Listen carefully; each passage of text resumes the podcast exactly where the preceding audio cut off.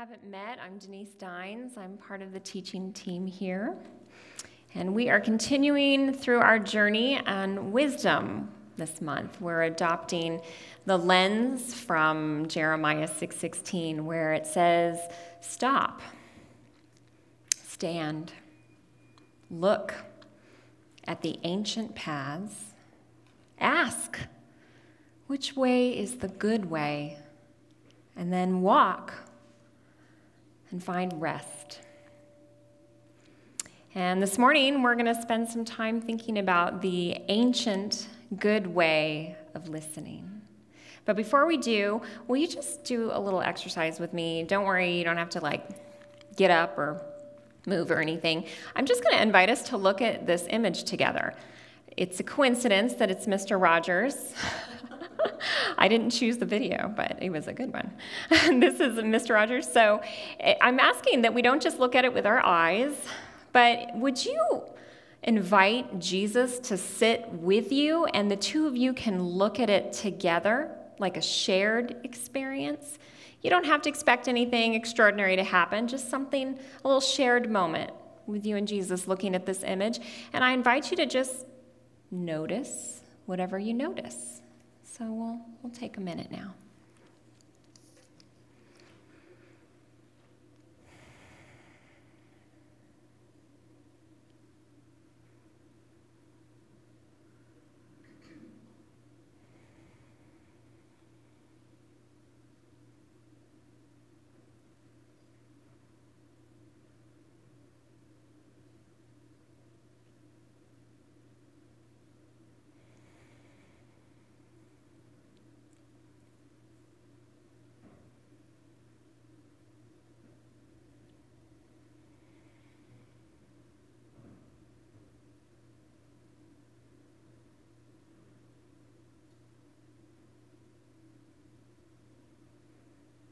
Thank you taking that pause with me.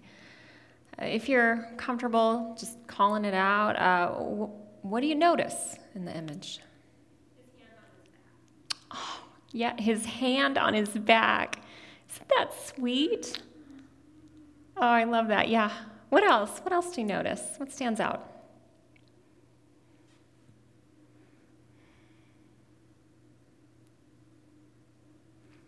Somebody in first service said something I never noticed before. She said that Mr. Rogers' hands are the same, they're like prayer hands. I'd never noticed that. What's happening here? What's going on? Engagement. Engagement. Yeah, that's a good word. Attention. Attention. Who's paying attention in the image? Everybody, right? yeah, everybody. When I Googled this image, I was looking for a picture of Mr. Rogers listening, and, and I think that that fits the bill. But the more that I looked at the picture this week, I'm like, wait a minute, though, who's listening to who? You know, I, I mean, he could be listening to something that little girl is saying, but his mouth is open a little, so he might be talking and they're listening. I think just across the board, engagement is a good word. There's, there's presence, and this is just an image of listening. So, in your time of looking at the picture with Jesus, if something came up to the surface for you, it may not have been an observation or a thought, it may have been a feeling. Nothing may have happened, and that's okay too. But if something happened in that, that space with Jesus, I just ask you to hold that with tenderness um, into the rest of your day, into your week. Maybe follow that trail, see where it leads with Him. Um, but otherwise, I'd like to invite us to look at this posture of listening, any one of those, and know that Jesus is listening to us all the time. He holds this posture towards us listening, engagement, tenderness. So, we're going to dig into Isaiah 55 today, if you have your Bible. If not, it's going to be on the screen, so all is well.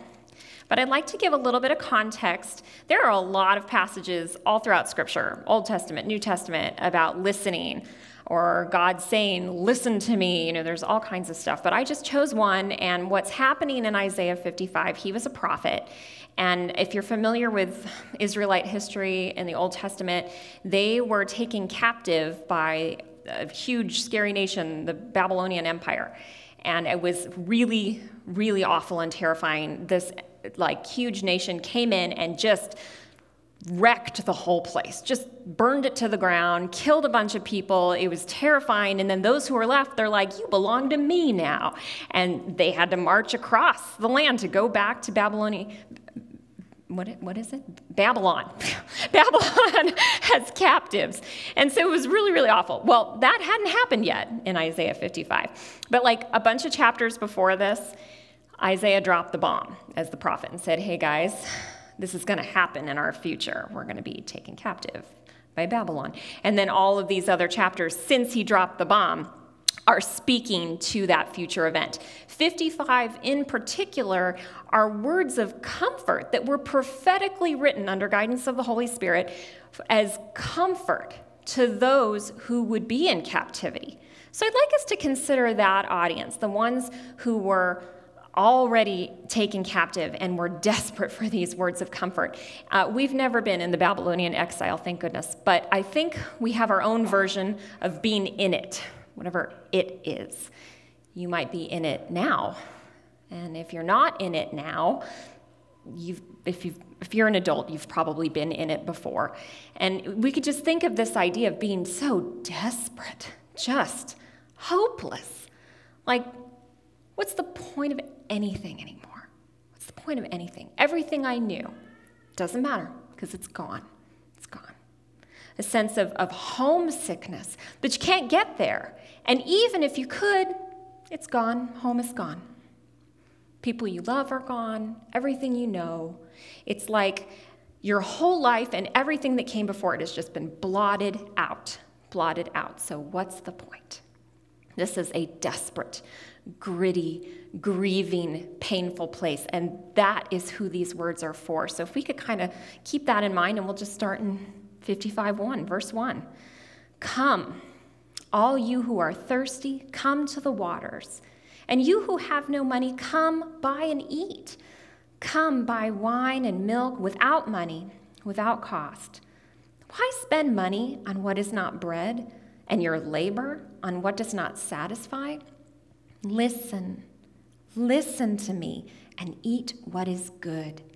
And your soul will delight in the richest of fare Give ear and come to me. Hear me, that your soul may live. Can we think of that listening posture, like that image we saw? Children, Mr. Rogers, give ear to me. Come to me. This is a thirsty group of people, probably not literally, but in that thirstiness, that grief, that desperation, he's saying, Come to me, I have water for you. But he doesn't just stop there. he's not a God of survival, he is a God of abundance. So he says, Yes, quench your thirst. But then I also have milk for you, which is rich, satisfying, and wine, which is like a drink of joy and celebration, and food, so you can eat like a king. This is what he has to offer. And the effort it takes on our part is to just listen to come, give ear, adopt that listening posture. But notice he says, Why do you spend your money on what doesn't satisfy? Your labor on what doesn't satisfy. This implies that we're doing something else. So, my question is think to yourself, what are you doing instead of pausing to listen? Where are you spending yourself? It could be spending your thoughts, spending your time? Where are you spending yourself on what doesn't satisfy when there's something readily available that comes with listening? Let's go on. I want us to hear the words he says to this, this audience, this people group, picking it back up in the middle of verse 3. I will make an everlasting covenant with you, my faithful love promised to David. See, I have made him a witness to the peoples, a leader and commander of the peoples. Surely you will summon nations you know not, Nations that do not know you will hasten to you because of the Lord your God, the Holy One of Israel, for he has endowed you with splendor. Now, just going to spend a brief moment there, but what I want us to hear is that when they did give ear those and to listen to the words that brought life, what did he say to them but a reminder of their identity? He told them who, who they are, who he says they are. And he did so by reminding them of a promise he had made because he's faithful to his promises. So he reminded them guys, we are actually living in the day where this has been fulfilled. Imagine those people who were so desperate, if they could see this room today, thousands of years later, on the other side of the globe. And what have we spent our time and our morning doing but focusing on a person who, when he was nailed to the cross, had a sign above him that said, King of the Jews? We are a nation they never knew, and yet we hasten to them, to Jesus because he is faithful to, their prom- his, to his promises.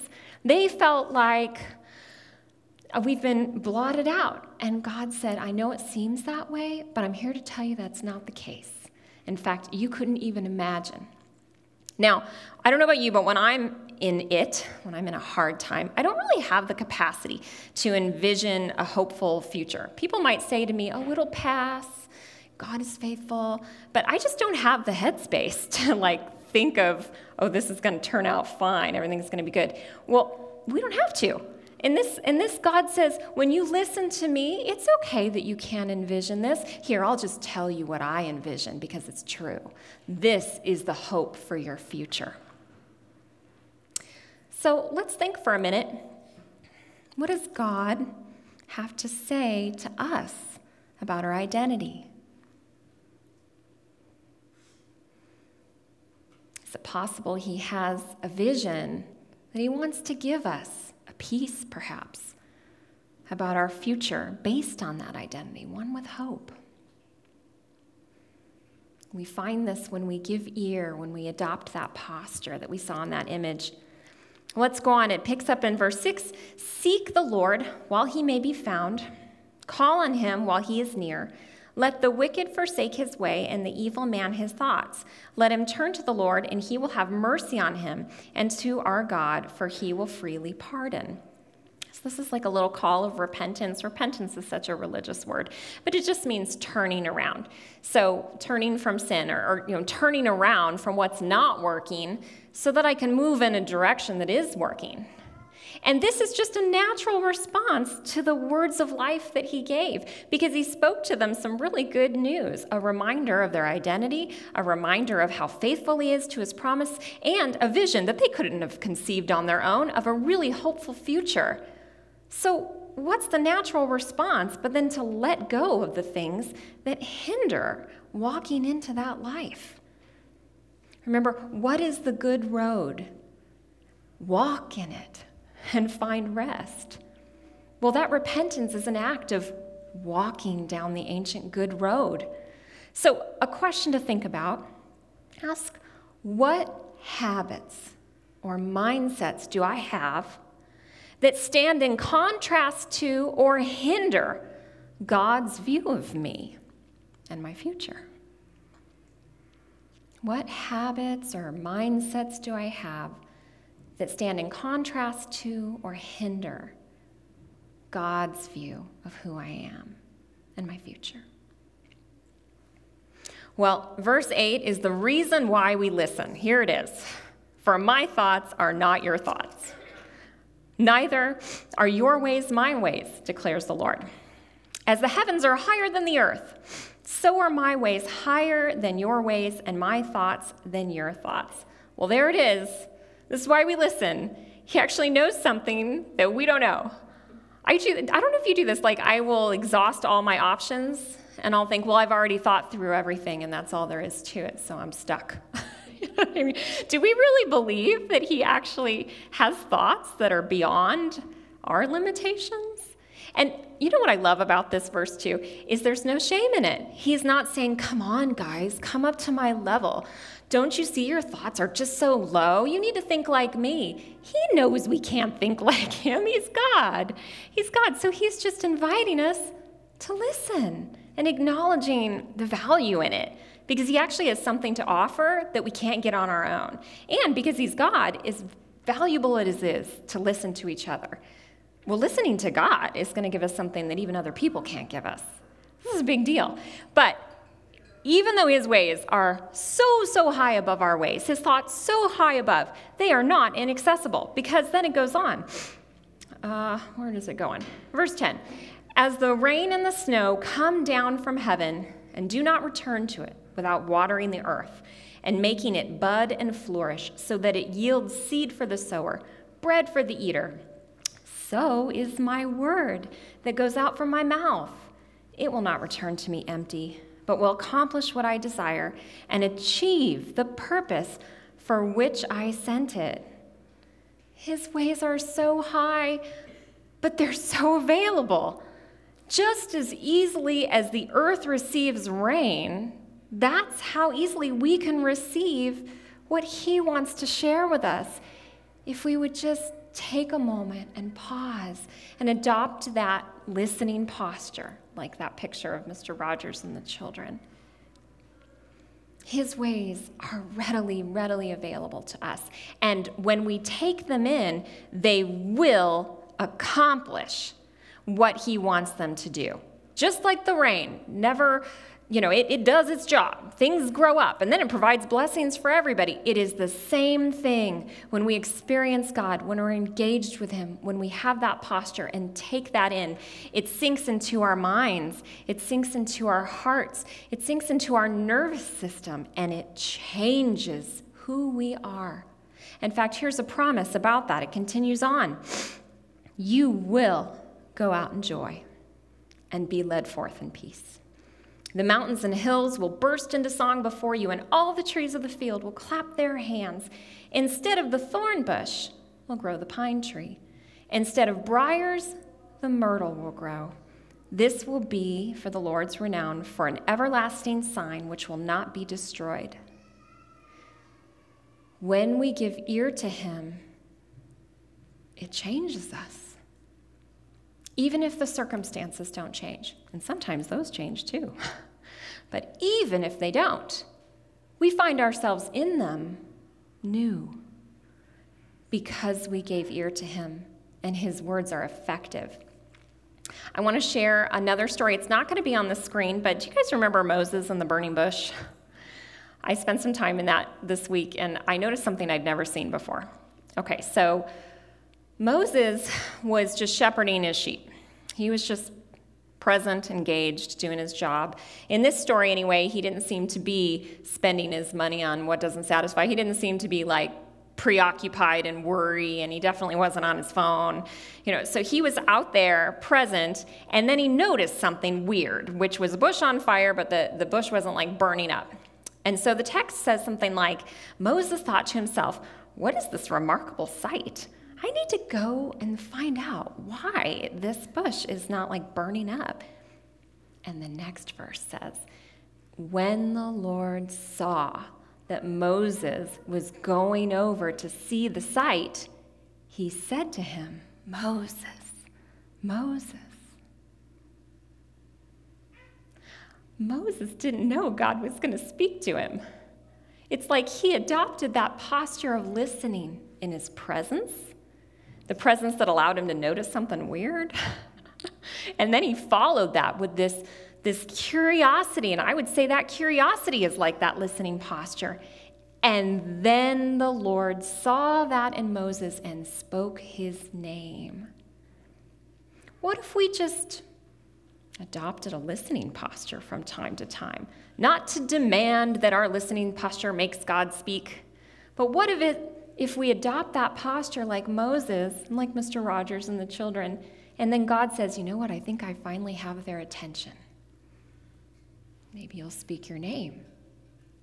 But that leads to the how. I'm going to talk about, about the how because um, talking about God speaking and God listening can be a really tender issue, and I, I want to acknowledge that. And so I probably should have said this from the beginning. When I use the word speak, God's speaking, I use that word very loosely. Does God speak with words? Sure, yes. Does he always speak with words? Absolutely not. speaks in many ways. The other word I will use very loosely is listen and hear. When I say hear, listen, do I mean with our ears? Sure. Sure, we can listen to God with our ears. Does it always have to be our ears? No. No. So, what I want us to remember Jesus speaks to us in many ways in many ways. I want to share a story about uh, that Beth Moore shared. I've always remembered. She visited this family, and they had just moved to a small town, and they had little children. And she was talking to the little boy. He was like four or five years old. And she's like, How's it going living in this new house in this new town? And he said, God told me he's going to bring me a friend. And Beth Moore said, Really? How did God tell you this? And he looked thoughtful and he said, He told me in my feelings. That's just one way God speaks to us. Sky's the limit. And you are not the exception. If you're in rooms like you're at church and you, and you think, gosh, people talk about God speaking to me, God doesn't speak to me. I promise you're not the exception. You're not. But He might be speaking to you in a way that you didn't realize was Him. And I'd, I'd, I'd ask you to, to lean in with some curiosity and gentleness. He knows your language. He speaks Denise very well, just like he speaks Mandy and Marty. He speaks everyone's language, he knows your language. The other thing I'd like us to remember is that we are passively listening all the time. remember how, why do you spend your labor and your money on what doesn't satisfy? There's a lot of noise going on. Sometimes it's actual noise, sometimes it's phone noise, sometimes it's worry noise. There's a lot going on. We're passively listening all the time. So ask yourself how can I tune out in order to tune in? What would that look like? Doesn't have to be all or nothing. I mean, if you feel led to, to, say, to do all or nothing, to say, I will never do the phone again or whatever it is, then I don't want to stop you. But for me, that's, that's like a difficult way to, to start. So, what if you just took 10 minutes a day, five minutes, and went on a walk? Or five minutes and just put the phone on silent? You know, it, it could, those are just, two, who knows how many ideas they are. The question is ask yourself, how can I tune out in order to tune in? The next thing is listening requires I give up control. That goes back to his thoughts are higher than my thoughts, his ways are higher than my ways. Well, if that's true, then that means we have to be vulnerable and acknowledge our need, at least for that moment. Am I willing to be vulnerable? Uh, the next thing is the more time I spend seeking to hear Jesus, the easier it will be to recognize his voice. I think as human beings, we are unique in creation. I think it is an innate, built in ability to hear God. Remember, I use hear loosely. But just because it's an innate ability doesn't mean it doesn't need to be practiced. And so take the time, a little bit. The more time you, you seek to hear him with that listening posture, that curious, present Moses posture, the easier it will become to recognize his voice in your life. Uh, the next thing is that we help each other in this sacred endeavor we are all on the same journey here, trying to learn to hear the voice of our shepherd and recognize it. And he speaks a lot of different languages just in this room here. I would encourage you to go out to coffee with someone or join a community group or whatever it looks like to partner with people and to be brave and to say, you know what? I want to hear God's voice, but I'm having a hard time. Would you how do you hear God? Or to say, I think God might be saying something to me, but this is really, really weird. Can I share it with you? You know, we help each other. We help each other learn to hear his voice. And then finally, the most important thing in learning to hear God is my sincere desire not just to hear God, but to participate in relationship with him.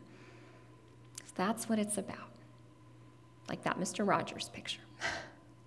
so I'm going to pray.